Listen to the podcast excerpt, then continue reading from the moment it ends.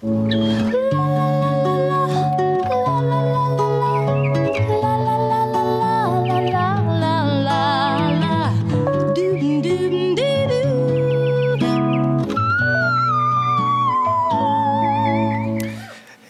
Do you guys know that song?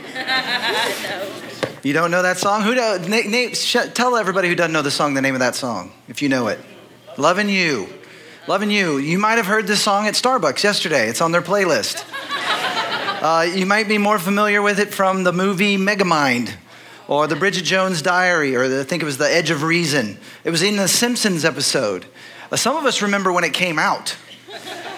And actually, Minnie Riperton is the singer. Here's a picture of Minnie. This was her uh, apex of her career, hit number one in July of 1975. She had a range like no other. Uh, you heard it at the end.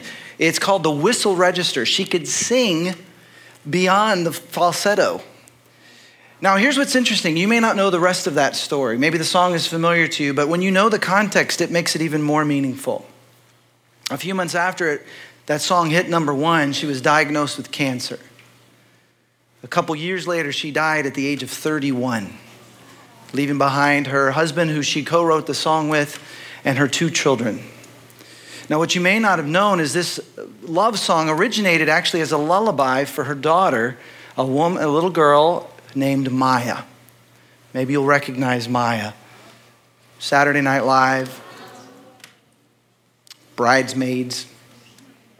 But in the, in, near the end of the song, you can hear the remnants of the original version, the lullaby. Listen to uh, Minnie as she sings to her daughter. Listen to this.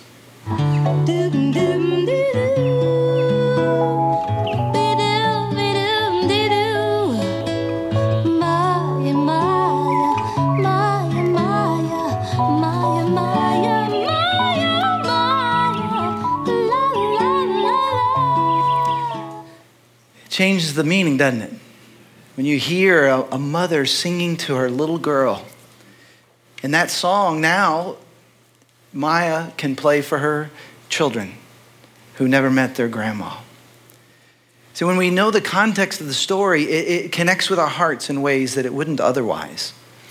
And the same is true for a beautiful piece of art or a sculpture, a poem, a song, or even the scriptures. It's incredible how just a little bit of context can completely change our connection to what we read. And so we're going to look at one page in the scriptures, an entire book in the Bible called Philemon. And to read through the entire letter for us, I've invited Jen to come. Give her a hand as she comes. Jen's one of our leaders in our 20s and 30s network. So I want you to listen with an open heart and open mind as she reads the letter to Philemon. Okay.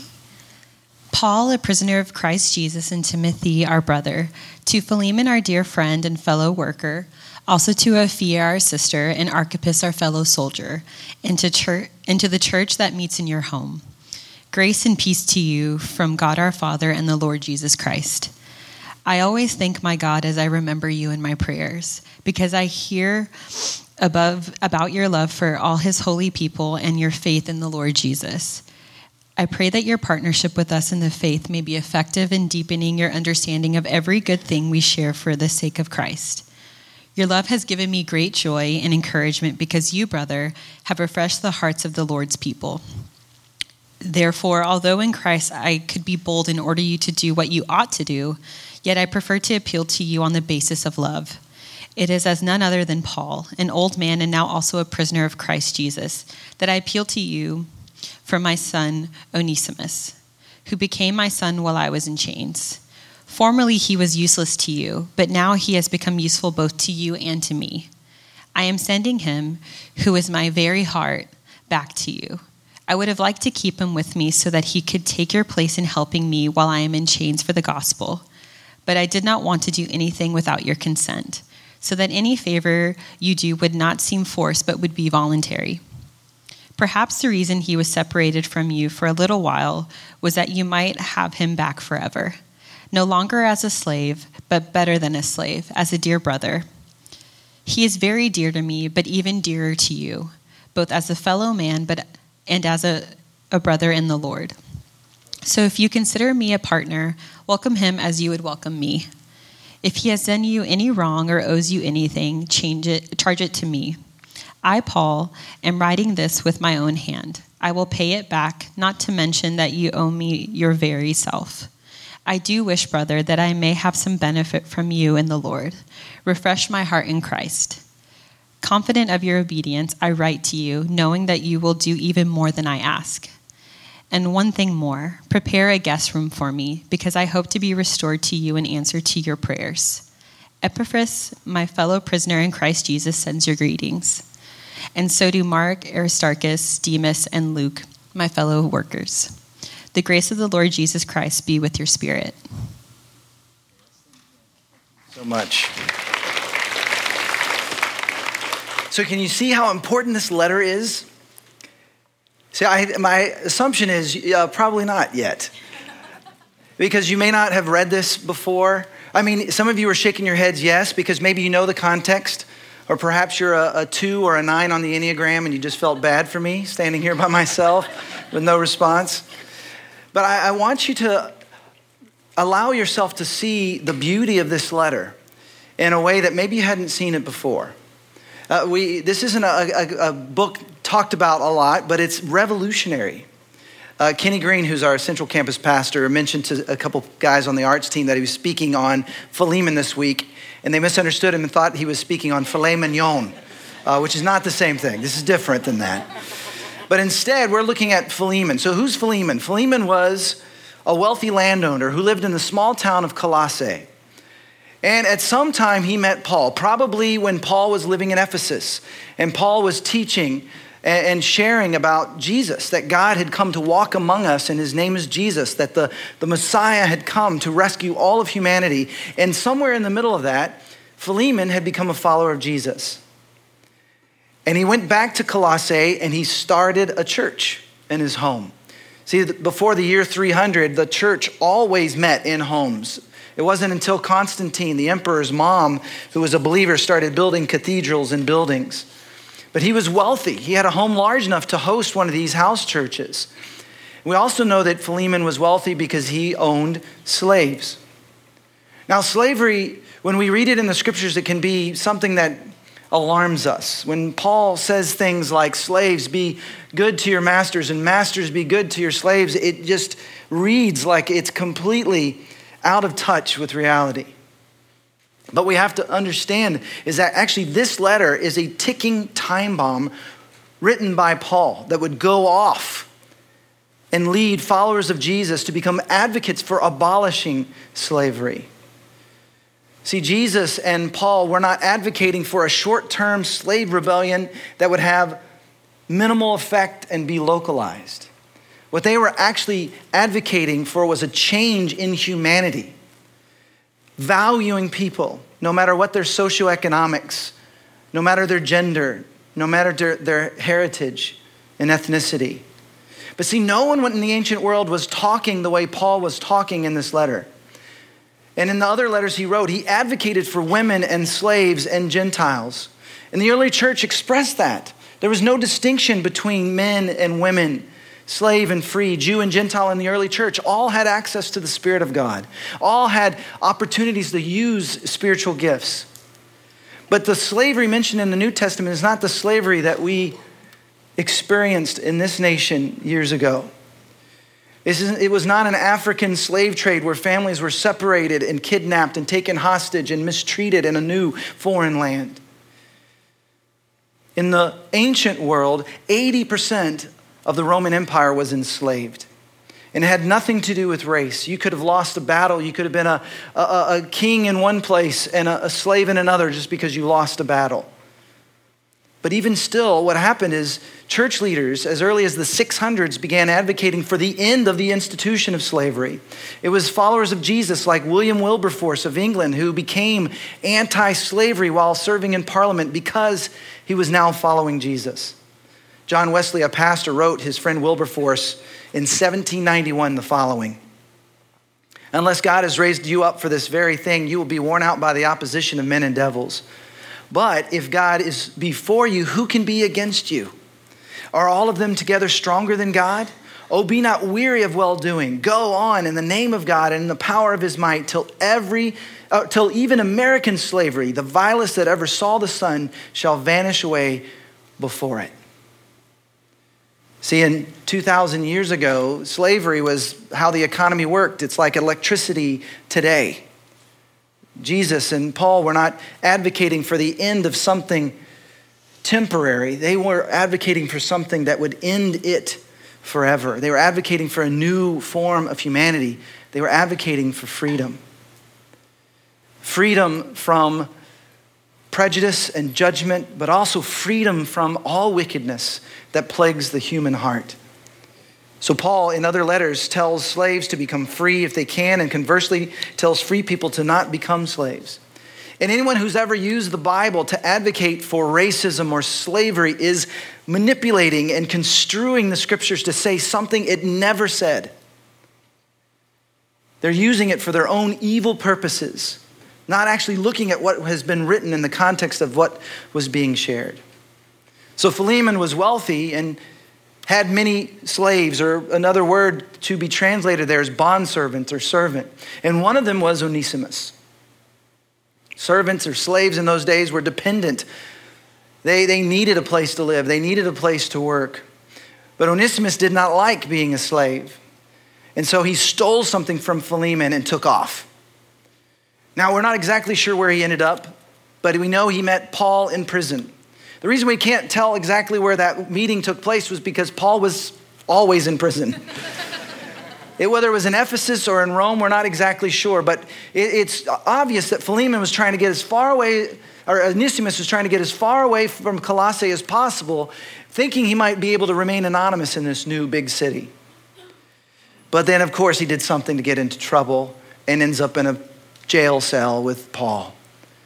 Who Paul, if you know the story of Paul, he just could not stop talking about Jesus. That's what kept ending, sending him to jail. Because the message of Jesus is subversive, it's so countercultural, it was seen as a threat by both the pagan leaders and the religious leaders. So they would try to shut him up, but you can't shut up Paul.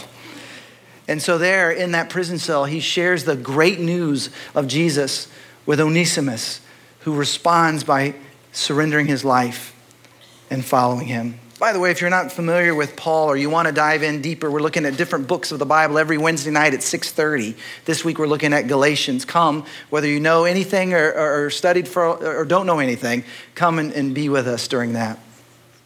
But here's Paul having a conversation with Onesimus, and Onesimus decides to follow Jesus. And it's interesting because it reminds us that the message of Jesus actually transcends circumstances, socioeconomics, heritage, because Philemon was struck by this message of Jesus and became a follower of Jesus, a wealthy landowner, but so was Onesimus, a thief and a slave, a, a wealthy aristocrat, and someone who depended on others to even just survive.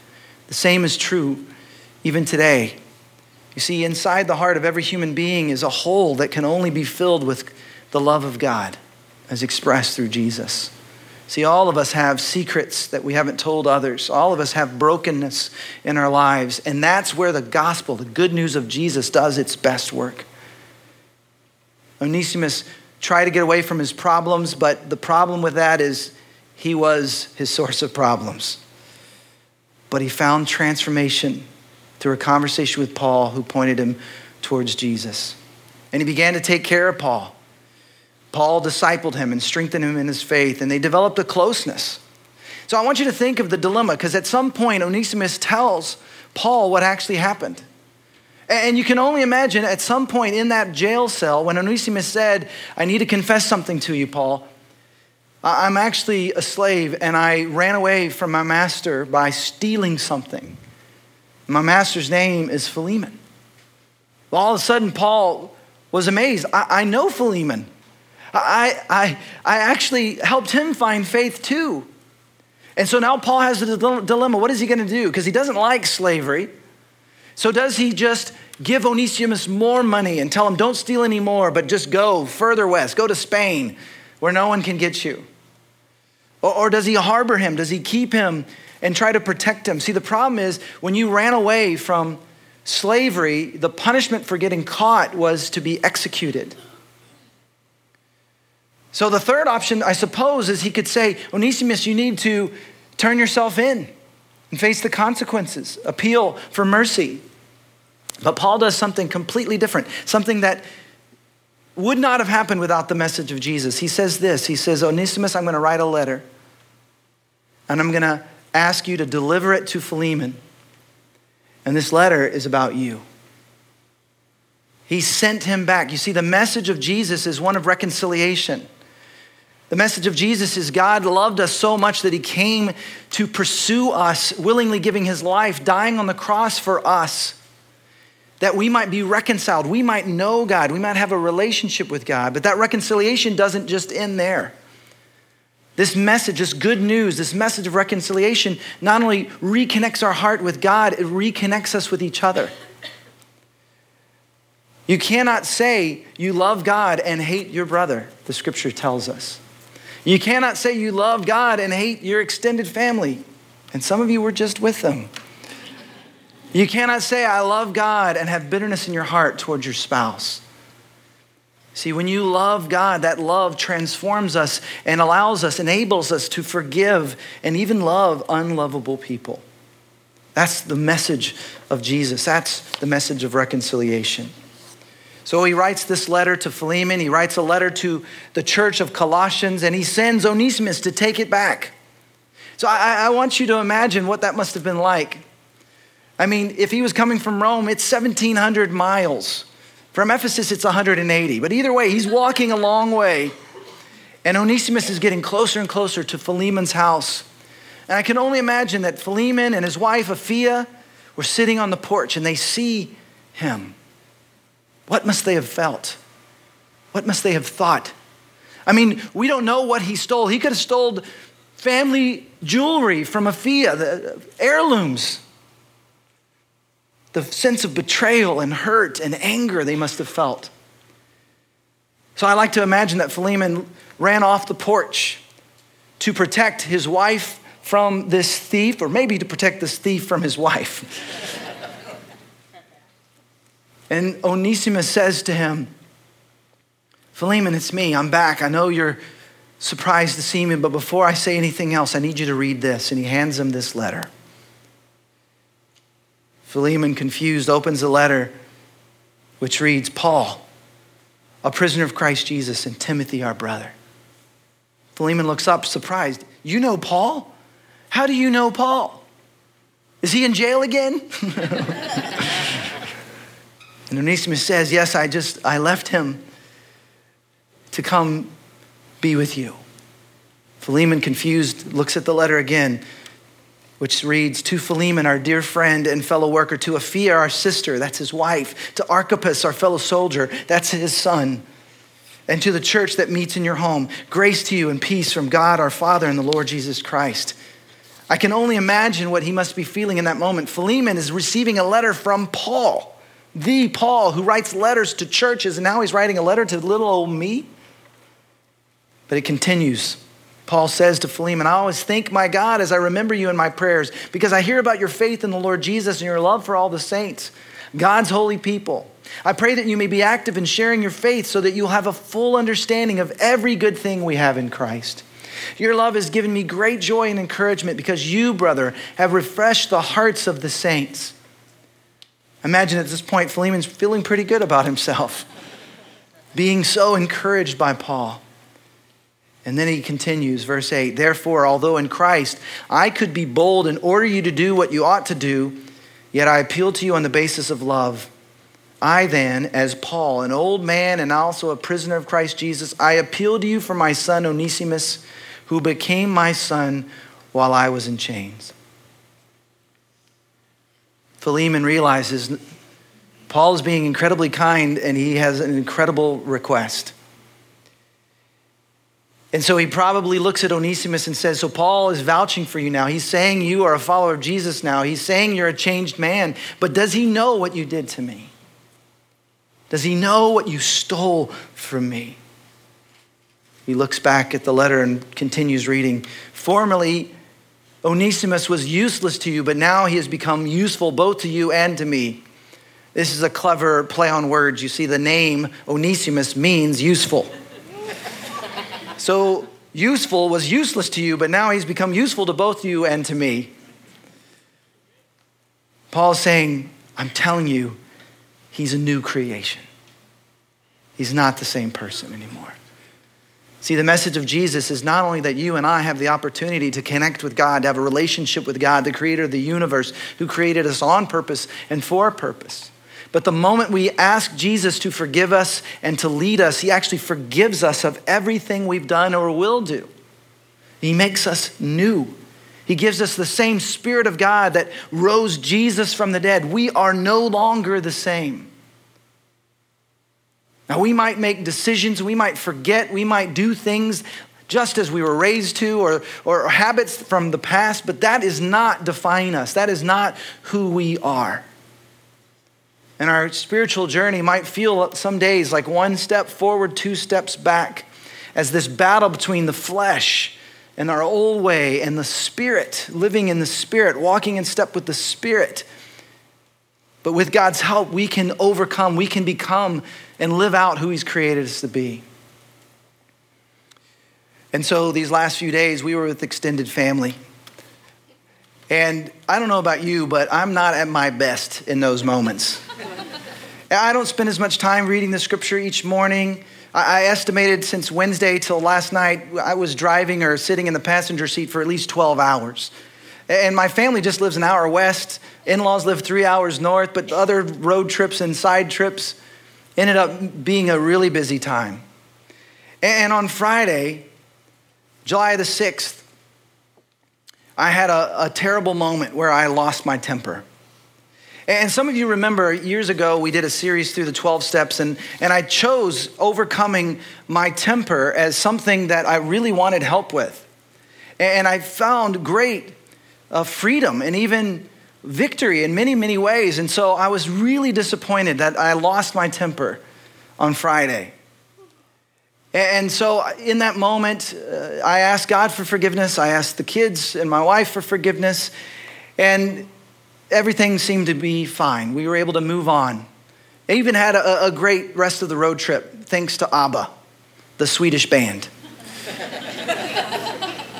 I don't know if you've sung along to ABBA, but uh, some reason that just really, uh, really was fun. Dancing Queen, Take a Chance on Me, or my new favorite, Super Trooper. Do you know that song? If you don't know it, isn't that catchy? All right, so that song and the rest of the afternoon was just so great.